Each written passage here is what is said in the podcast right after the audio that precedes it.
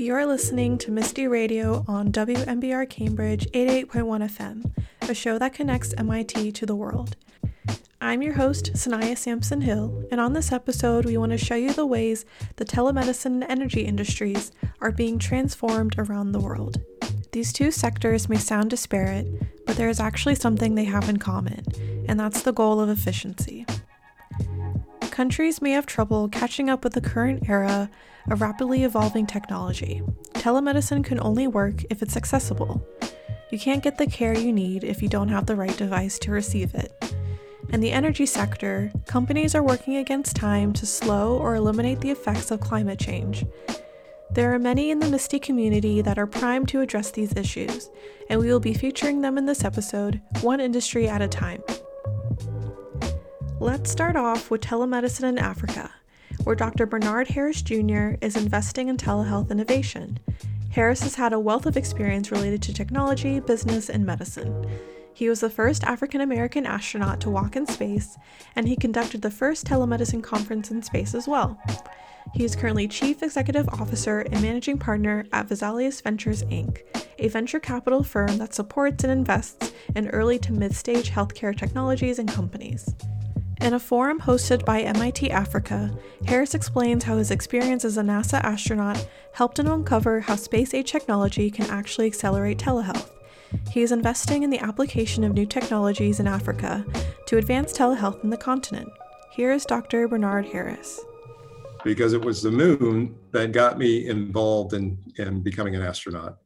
In 1969, when I was 13 years old, I was fascinated with science and science fiction and uh, the science part led me to space science. Uh, I eventually found my way through the educational gauntlet to uh, become a medical doctor. And I guess I should say one of the other inspirations in growing up was uh, the guy, I don't know if we have any Star Trek fans, but the uh, Bones here was the ship's doctor of the Starship Enterprise. And it came out when I was a kid, long, long, long time ago. And he was probably the first person I saw practicing space medicine. But the real person was a guy on the right here called Joe Kerwin. And Joe flew on Skylab mission for 28 days and was the first American physician to travel into space.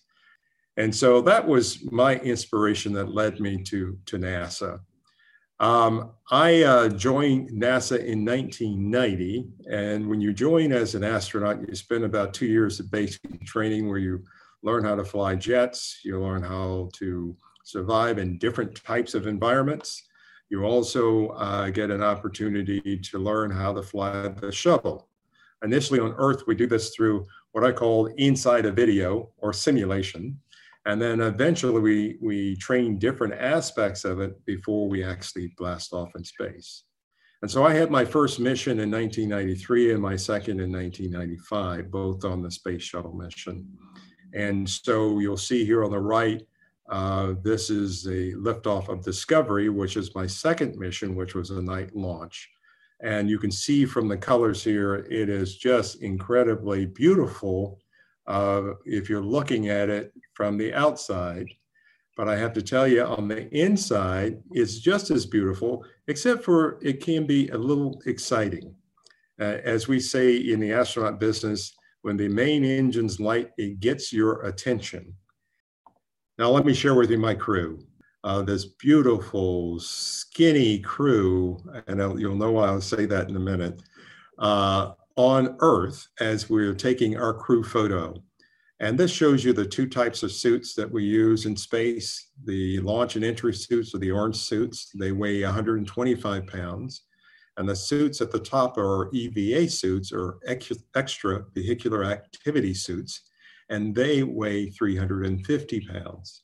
So you might wonder how is me and Michael Foales standing up in uh, on Earth, and that's because we have two suit technicians holding me up in the back and two holding him up in the back, actually holding the suit up, so that we can take the photo. Harris experienced space adaptation syndrome and some serious bodily changes while going into space, which he describes as altering his whole appearance. Eileen Collins was his crewmate and the first female commander and pilot of a space shuttle. Here's what happened to her. Our faces get a little puffy. Uh, our eyes get puffy.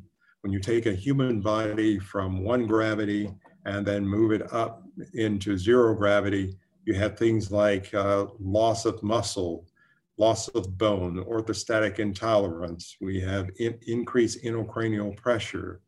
Um, we're not able to fight off illnesses like we uh, can here on Earth. And of late, with longer stints in space with the International Space Station, we also notice that there are um, genetic changes that occur uh, that's been highlighted by Scott Kelly, the, twin trials. You might know Scott as a twin, both of them are astronauts.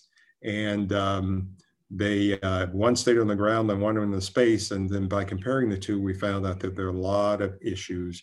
And it starts um, at the genetic level.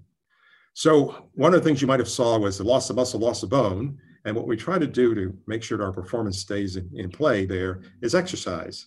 In order for us to run on the treadmill, we have a harness that's connected to bungee cords, and we're able to stay grounded, if I can use that word, as we run on the treadmill.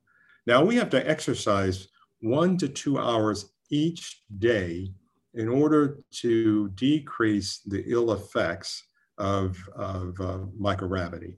And that keeps us healthy for the long periods of time in which astronauts are spending in space astronauts have health related experiences in space that had to be addressed differently. But if remote care could be provided in the upper atmosphere, it can certainly be provided on the ground. If it wasn't for NASA, we would not have pushed computers um, and imaging and miniaturization of electronics that resulted in defibrillators and pacemakers and robotics because the challenge of life in space caused us to innovate. And because of that innovation, we came up with all of these different things. And I would say, since we're talking about medicine, that out of all the professions, medicine is the one that I think has taken the most advantage of the technology. And I'm going to say that with a caveat all the advantages of the technology except for one until now, and that is telemedicine. Telemedicine initially started as remote medicine at NASA that eventually found its way to Earth. So that got me into thinking about how we might use technology for delivering healthcare here on Earth. It was uh, this whole concept was helped in 2010 with Obama but he was responsible for healthcare, pushing this notion of using uh, digital health to provide healthcare to the, to the masses. Organizations were started. There were changes in, in Medicaid and Medicare. Uh, we started something called Health 2.0. So this kind of summarizes why telemedicine, why telehealth. Well, we have shortages not only in Africa, but in this country, uh, in the United States. The costs of healthcare is rising. There is lots of demand that's going on.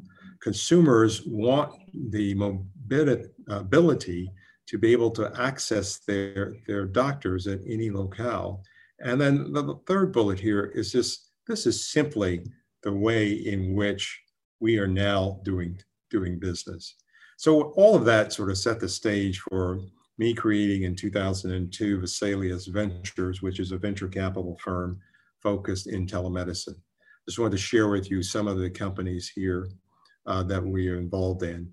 And they range from telepsychiatry to uh, uh, platforms that allow uh, folks to talk on the iPhones and iPads and on the computers to using information technology to predict which medicines will be able to uh, be appropriate uh, for care, say care for cancer, for example, electronic medical records, just to name a few. We have uh, looked at a number of different things from having kiosks that, that now are in a lot of the pharmaceutical uh, uh, pharmacies out there to portable devices to provide care uh, in Haiti uh, during the, um, the massive earthquake.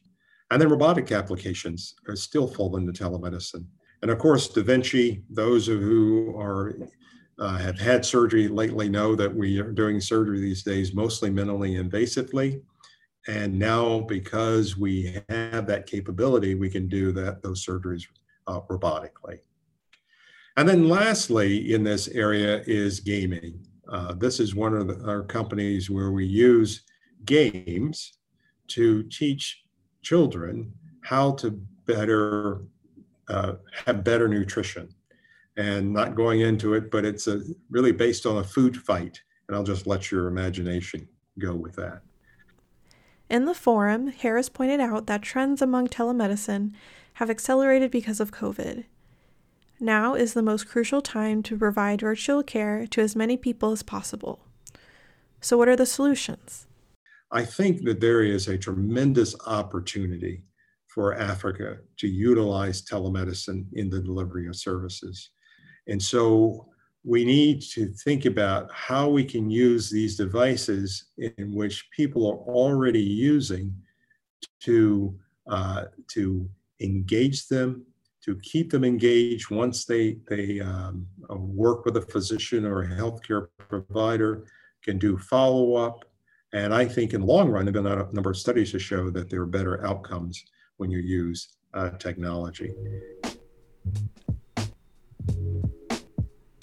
This year's changing global circumstances presented challenges to making in country internships happen for MIT students, but they also offered new opportunities for students to engage with organizations and leaders overseas.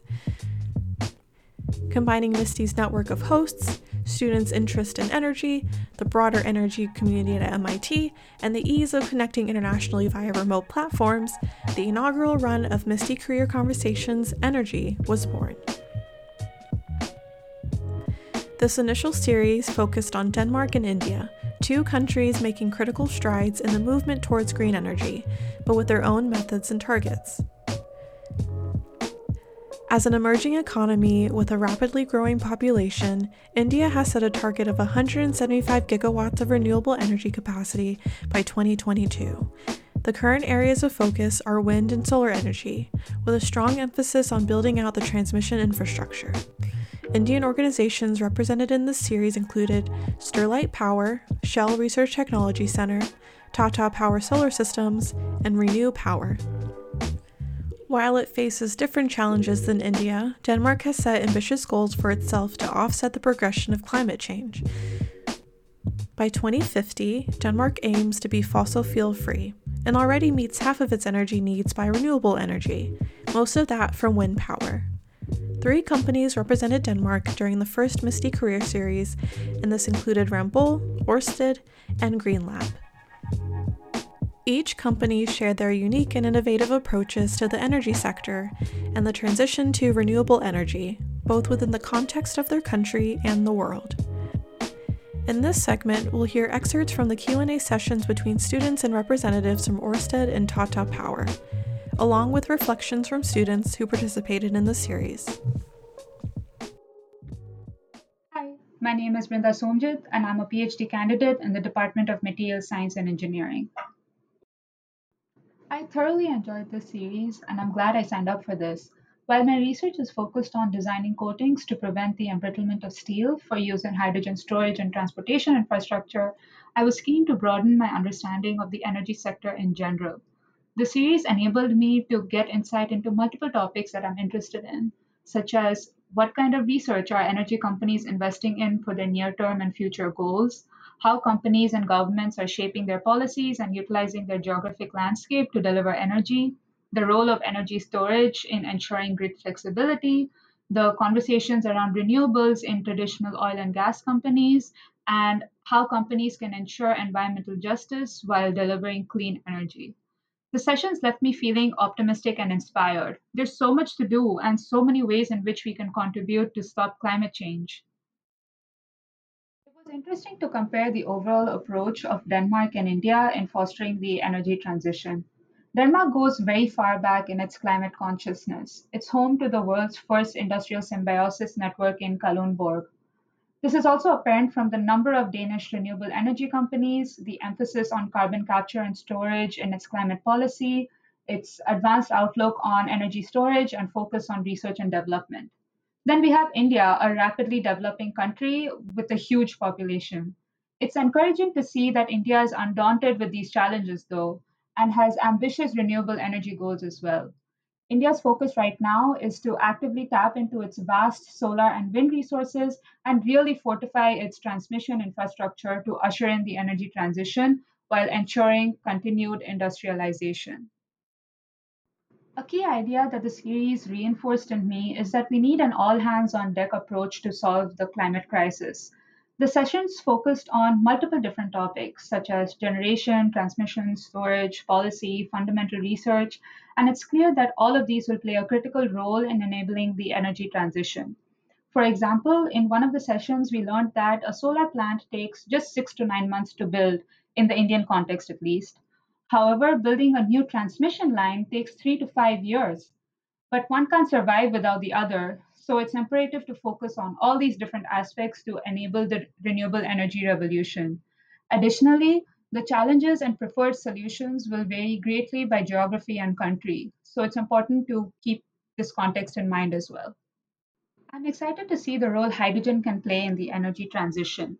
The attitude towards hydrogen as an energy vector has been hot and cold over the years, but it has been picking up momentum again. The sessions with GreenLab and Shell made it clear that companies and countries are taking an active interest in hydrogen. Another exciting opportunity is the role machine learning is poised to play in the digital transformation of these industries. This includes not only the identification of new materials and reaction pathways, which is what I'm more familiar with, but also the prediction of potential plant failure and optimization of plant operation. Next, we hear from David Bold, Lead Research and Development Specialist for Orsted Offshore, and Chris Oleth, Senior Manager of Stakeholder Engagement for the Offshore Wind Development. He led an engaging Q&A discussion on topics such as the challenges of offshore wind farming, the goal of government in such energy projects, and stakeholder engagement. Great. Well, we talked a little bit about, uh, you know, what has gone right in the in Europe, uh, what are you know some of the thoughts about what's going on in the U.S. And so we want to just open the floor and see if there were ideas, thoughts, uh, reactions to this concept of what are these challenges and barriers to establishing offshore wind as a major power. What did you hear? What has been any experience you've had? What are thoughts you have about ways we can work around some of these barriers, maybe based on experiences you've had? Yeah, I, I had a quick. Um, th- th- thank you both for talking. Re- really appreciated it and learned a lot. Um, and a really, really interesting perspective. Um, I I was gonna. Um, I guess caught my attention with the mention of kind of the the Cape Cod Wind project that didn't work out. Um, I remember listening to a podcast a while back, and I, I can't recall if this was specifically um, that project, but essentially it being completely kind of um, yeah, paused and eventually scrapped because of such resistance from the local communities. Uh, and particularly people who lived along the beach didn't kind of want it yes. um, along the horizon, as well as the, the cable issue was brought up. Even though I, I think it was buried like very far underground, still people weren't weren't okay with that.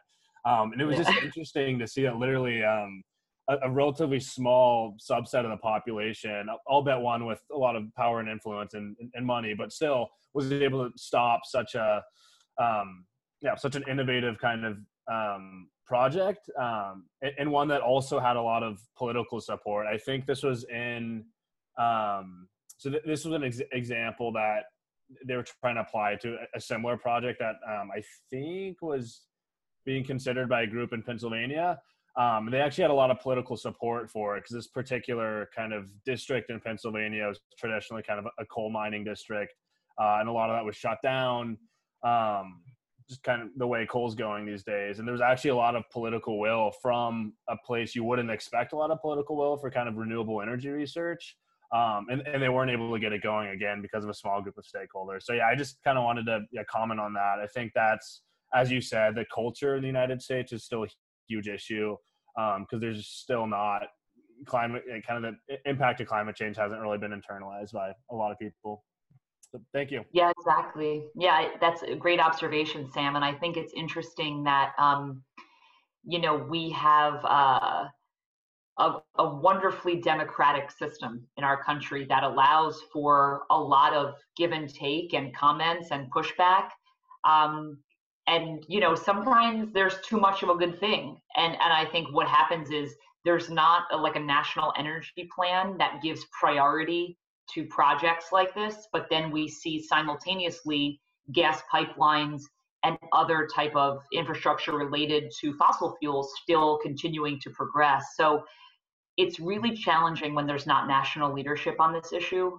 I think you know we saw very similar issues in the earlier days of offshore wind in Europe as well. So um, I think you could probably say that the world's first proper offshore wind array was the Vindeby array in Denmark, and that's been a very long time going through public approvals processes, and there was a lot of pushback. But since then, I think we've become much better at anticipating what the public needs to see from the arrays we're building and how we compensate for the potential impacts. So that's things as simple as pushing the arrays further offshore so the visual impact is lower, um, making sure that the, uh, lighting systems are less impactful, that kind of thing, um, compensating for any changes to the fisheries environment. So as Chris mentioned, perhaps, perhaps uh, providing artificial reef solutions and making sure that fish stocks stay healthy. Uh, we've become much better at coexisting with fisheries and allowing fishing activities to uh, go ahead inside our arrays.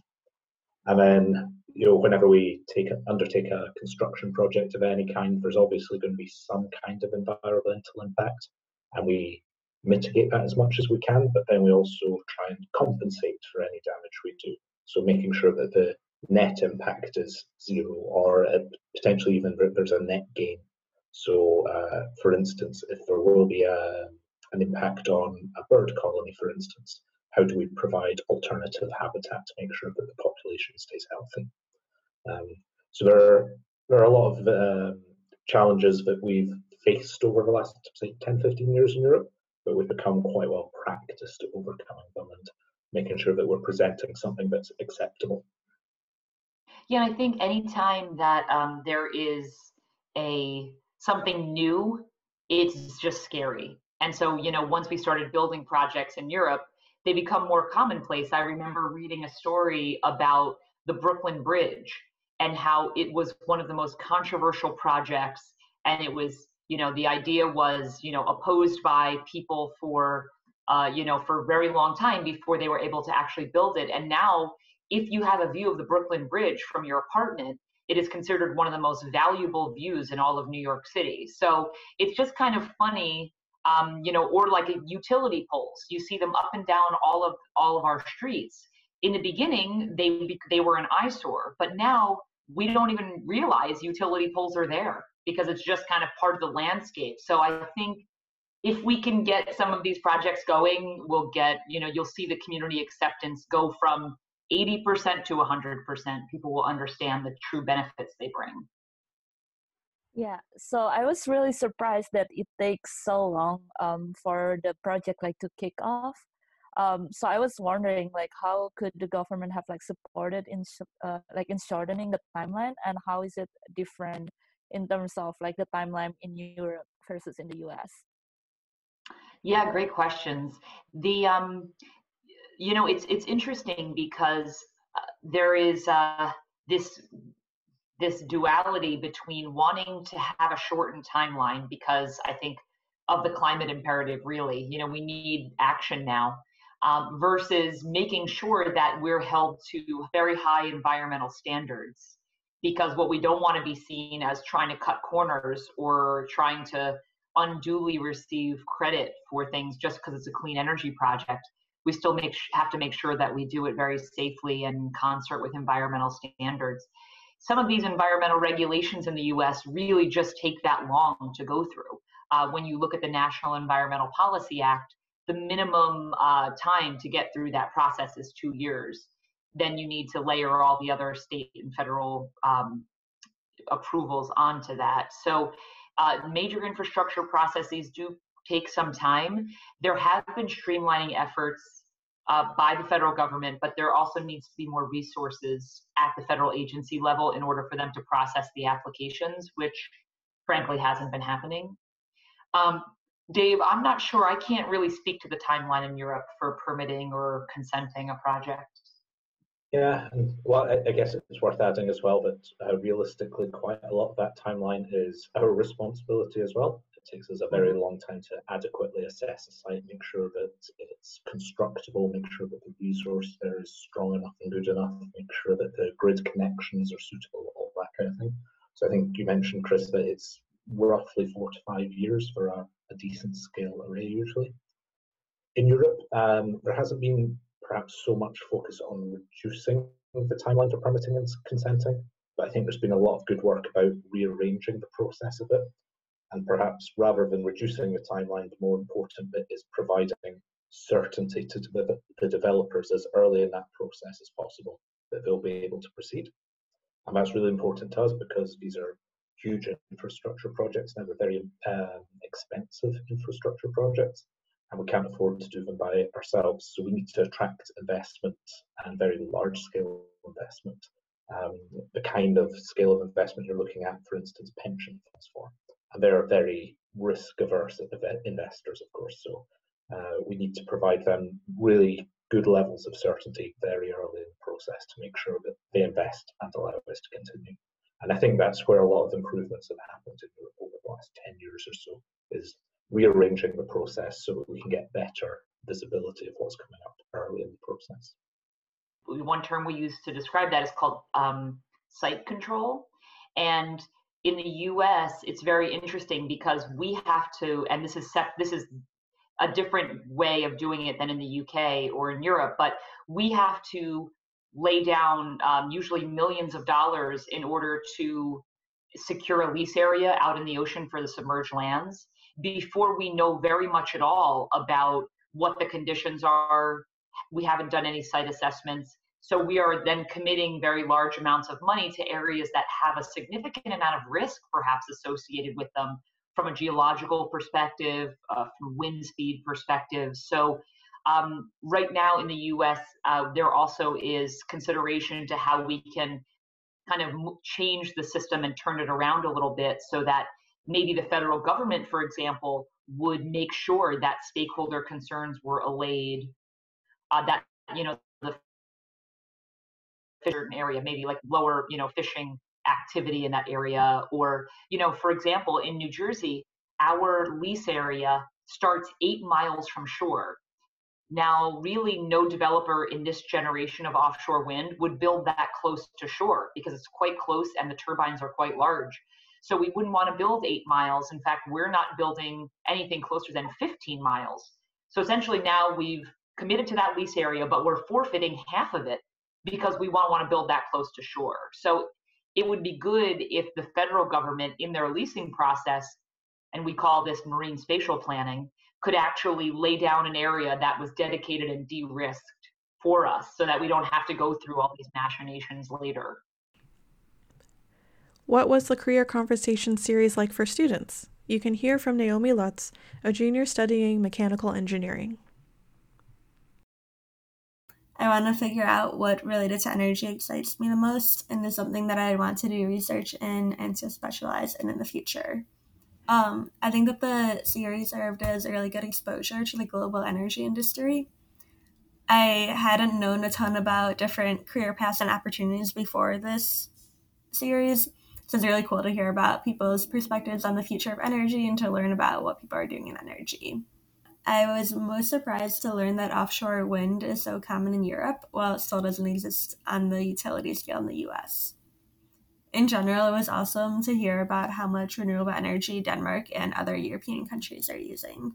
My favorite talk was the Ørsted talk because I'm interested in wind energy and learned a lot of new things about or- offshore wind from the Ørsted representatives. My name is Nur Titan Hartono, or you can call me Titan. I'm currently a PhD candidate in mechanical engineering. On day-to-day basis, my research focuses on discovering new photovoltaic solar cell materials which can be manufactured cheaper and more easily so that in the future utilities and electricity generator companies can get more power per unit cost hopefully. However, working in lab and conducting experiments have created this sense of disconnection with what is actually going on in the electricity power market. So sometimes I feel that I'm missing the bigger picture. So getting connected with different companies in India and Denmark was exactly the opportunity that I was looking for. I got to learn new things every week from the discussion with different companies, and it helped me to put into perspective the current energy challenge that we are all facing globally. Regarding the similarities and differences in the way each company or country is tackling the energy transition is the fact that one thing that strikes me the most is regardless of the country, the government policy plays an important role in tackling the energy transition issue. The government really needs to prioritize the renewable energy by subsidizing the renewable energy power generation or helping the power transmission companies, for example, to be able to deliver cleaner power to the consumers in addition to that, I feel something that is also really important, uh, regardless of the country or company, is the energy storage issue. We definitely need a better energy storage technology to be able to have 100% renewable energy and to reduce the daily or seasonal intermittency coming from wind, solar, or other renewable energy sources. There are two highlights of the series for me. The first one is when we had discussion with Ørsted, a Danish company, regarding the offshore wind farms project in the east coast of the United States. For me, it was really surprising. They found the right location and they were ready to get started on the project, but the community was holding it back this reminds me that for some people, energy transition to renewable seems like an obvious decision, but that is actually not the case. This highlights the importance of education regarding clean power generation. Another highlight was when we had discussion with Shell Technology Center Bangalore. I have been transitioning my research from traditional, more experimentally focused research into a more data driven research in discovering new materials. So I was really, really excited that they had the same idea, which is basically utilizing computation power to help tackling problems related to energy. For me, I think that as mitigating climate change becomes really critical in the future, energy transition will definitely become one of very important issues out there. So pursuing opportunities in this field will definitely help me getting started to understand the challenges and possibly the solutions as well as getting connected with the people within the field which is very valuable Mahesh Paranjpe, CEO of Tata Power Solar Systems Limited, and Aditya Gupta, the cluster CFO for renewables at Tata Power, also engaged students in a lively Q&A around a variety of topics including energy storage and the role of renewables in the transmission networks. Um, I have a question actually. Um, so thank you for very great presentation. Um, and I was wondering uh, because Tata seems to focus on like PV and wind uh, and wind energy, which have like relatively like high variability and also very intermittent. Um, so I was wondering like how much battery storage capacity do you need to cover that uh, intermittency and what kind of battery do you use? Thank you. Yeah, actually I should have covered that in details uh, energy storage is the key to make uh, renewable energy more predictable. And battery is just one option of storing the energy. There are other options too. Uh, one is hydro pump storage units, uh, which actually store the energy at a very large scale, and then we can utilize it uh, during off peak or when, when we do not have renewable generation. but the battery size will depend on what you are trying to achieve. Is that backup uh, required only for one hour? Then the battery type and the battery size will, be different than whether you want to use it for four or five hours. So uh, this particular aspect, we are yet to test it, what type of type of battery is suited for which application. Uh, though uh, there are there are experts available and uh, there are bids now coming in India as well. Uh, but soon we'll be doing our first hybrid project and we'll be doing a lot of experiments there uh, so that our our our understanding also improves. Uh, but today it is um, lithium ion which is very popularly used battery. And uh, those are in a different configuration uh, at that scale. We we have even 5 megawatt uh, battery as well or 5 megawatt hour battery as well. For for india where there is a lot of hydro potential which is also untapped because hydros typically need a lot of land a lot of resettlement and rehabilitation issues. So large hydro projects are now difficult to come. But we have some very good potential in northern india where uh, such issues are not there. Uh, if the infrastructure is developed, then probably those hydro plants, which can be pump storage units, and the renewable assets somewhere in Rajasthan, this is the western part of India, that combination also can work as as a very stable energy source. Hi, thank you again for for coming and speaking to us. Really, really appreciate it. Um, yeah, I, I, had a quick question. So, correct me if I'm wrong, but I believe the Indian government still provides a large amount of fossil fuel subsidies, um, significantly more than kind of renewable energy subsidies. In your opinion, could that be as a potentially um, kind of important policy moving forward when it comes to kind of incentivizing, um, whether it's kind of private owners or kind of larger companies to kind of adopt more renewable technology? Uh, no, Indian government is not providing any fossil fuel subsidy.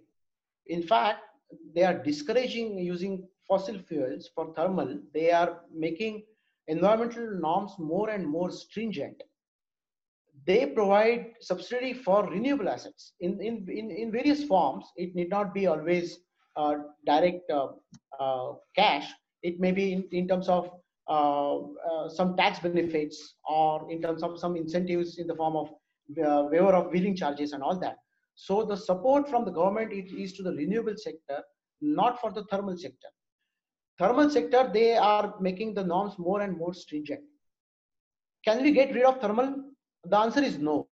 There has to be thermal in the grid, thermal uh, uh, assets in the grid to make the grid more stable. There can't be a grid only with, with renewable assets. That, that is not possible because the grid is not stable there. What is the ideal mix? They are, they are saying today that probably renewables can go maximum up to 60%. The remaining 40% has to be thermal, hydro, and nuclear together. We call it as we call it as rotating mass uh, the grid has to be supported by such rotating mass, thermal, hydro, and renewables. Whereas these renewable, uh, thermal, hydro, and uh, nuclear, whereas the renewables uh, is actually a static energy source where there is no rotating mass. So, uh, so that can't give the stability to the grid. Awesome, thank you.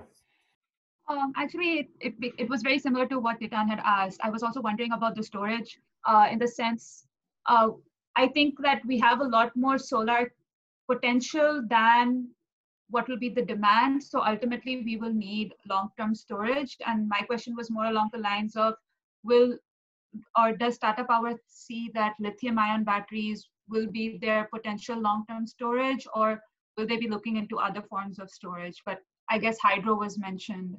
Um, and from what I've read, other forms of storage are still very exotic like there's still a lot of research that's being that needs to be clarified um, yeah yeah just to add Vrinda, um, why we actually need storage? Theoretically we don't need storage. If the world is connected by a by a common transmission network where all the solar assets are connected then actually don't need a storage right?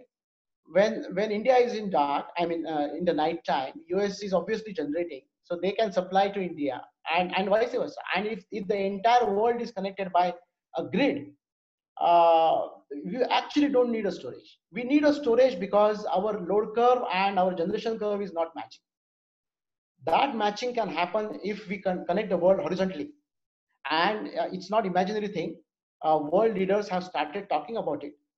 Uh, and soon we will have that, soon is probably 20 years from now, we will have that transmission network which will cover the entire world.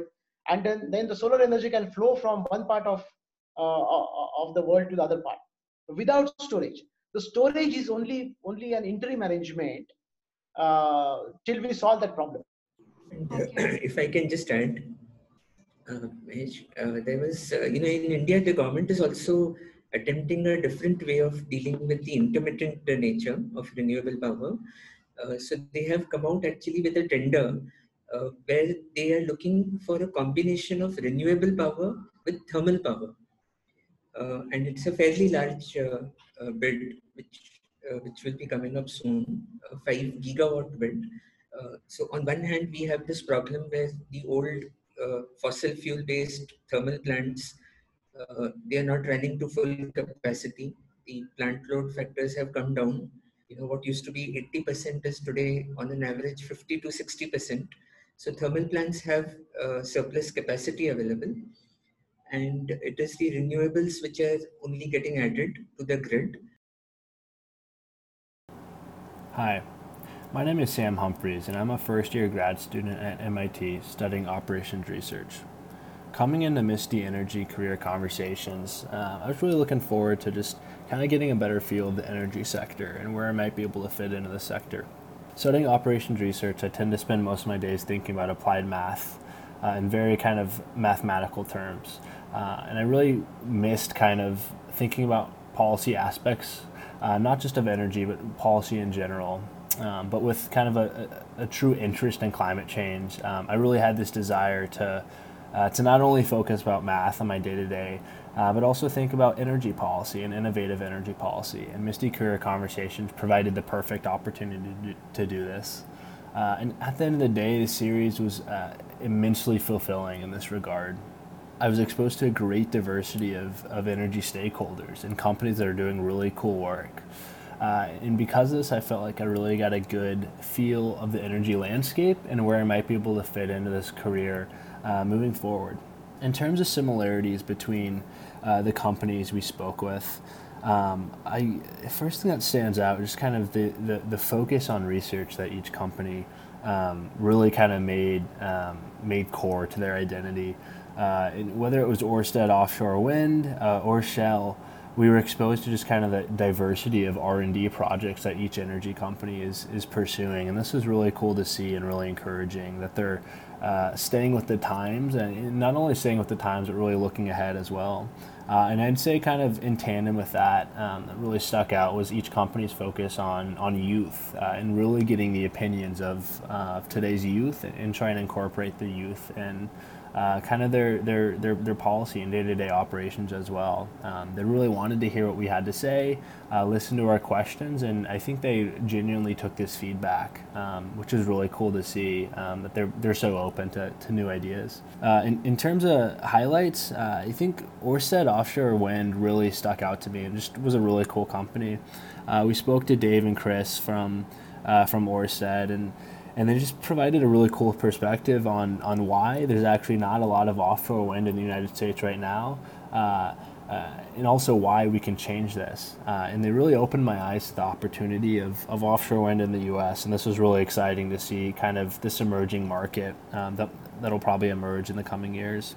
Uh, and then finally, when it comes to an internship in energy, um, I think that the thing I'd really like to get out of that was kind of uh, the opportunity to, to, to see uh, what the future of, of energy policy looks like. Uh, energy is a constantly evolving field, and I think it'd just be really cool to kind of get an insider's view and, and, into where the sector is headed. Uh, I'd, I'd, say, in addition to that, uh, I'd, I'd love to see kind of where I fit into that future as well. I think that'd be exciting. Uh, and then finally, I think the thing that excites me most about pursuing opportunities in the energy field is just how quickly the field is evolving. Um, it's constantly adopting kind of cutting edge technology. Uh, it's constantly in the know about um, cutting edge policy, and it has to combine both both this new technology and this new policy to, to make a true impact. Uh, and I think that's just really exciting. Um, I love this series. I, I, got a lot out of it, and uh, I was I was honored to be a part of it. Thank you. Moving forward, MISTI and the MIT Energy Initiative will continue to provide students with opportunities to engage with leaders in the energy sector through robust programming and field trips that capitalize on the pressing issues both in the US and around the world.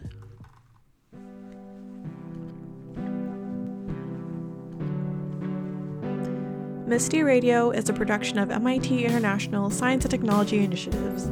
It is edited by Amina Khatun. You can listen to us on WMBR Cambridge 88.1 FM or wherever you get your podcasts. Thanks for listening. We're taking a break this holiday, so we'll see you in the new year.